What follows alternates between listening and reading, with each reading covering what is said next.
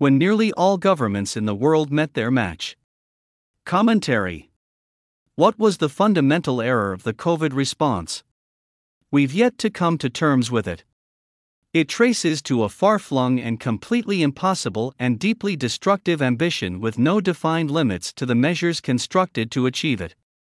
The goal made no sense at all given the nature of the virus itself. Even to this day, the core of it has not been deeply questioned or even closely investigated.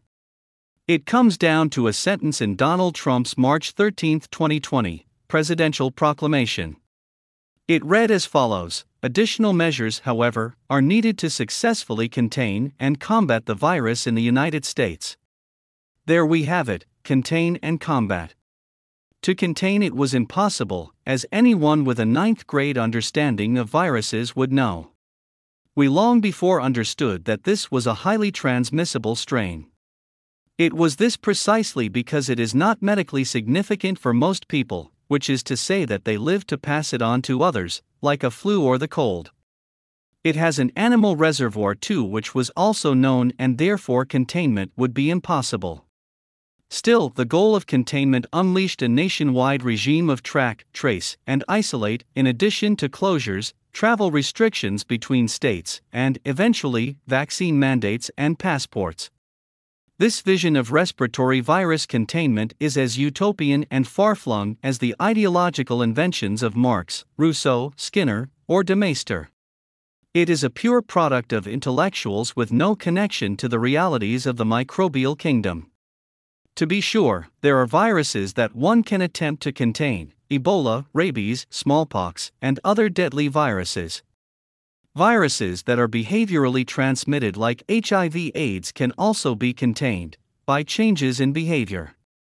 These viruses also happen to be relatively self containing because they kill their host. SARS CoV 2 was never among them. Again, this was known at the outset. But in the name of containment, vast destruction of the civilized world commenced over the following days. The word containment itself has a deep history in U.S. political lexicon. The doctrine of containment traces to the post war era, when U.S. elites turned on a dime in their attitude toward Russia. The post war deal making rewarded Russia for its defeat of Nazism with control of many nations on its borders and also Eastern Europe and the eastern half of Germany.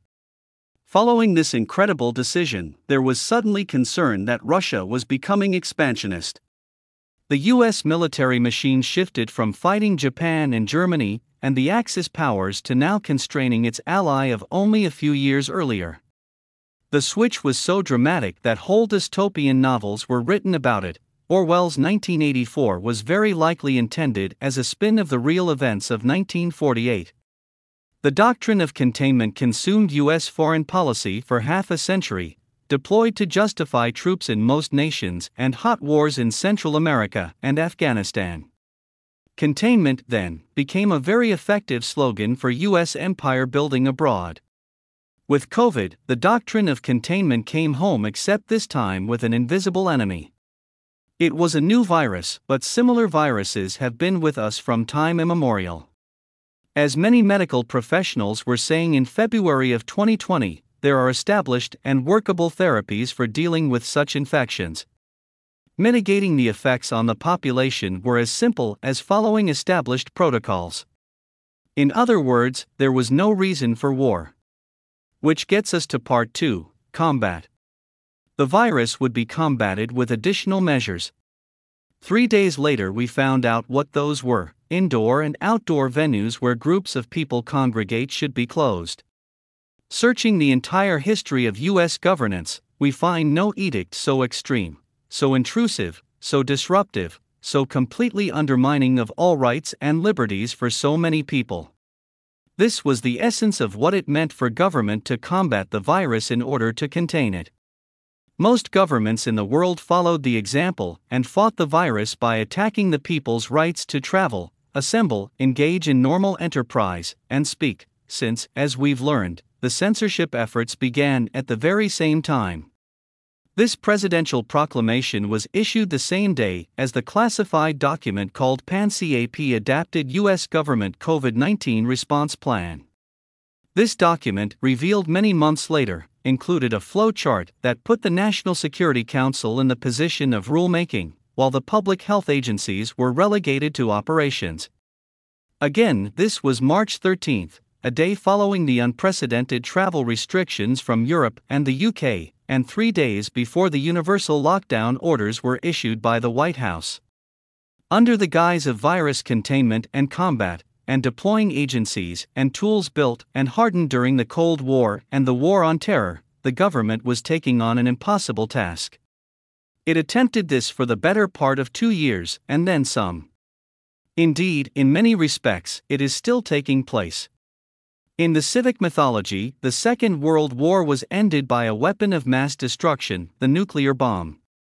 And so too was the war on terror won by drone strikes and invasions of other countries that wiped out terrorist leaders.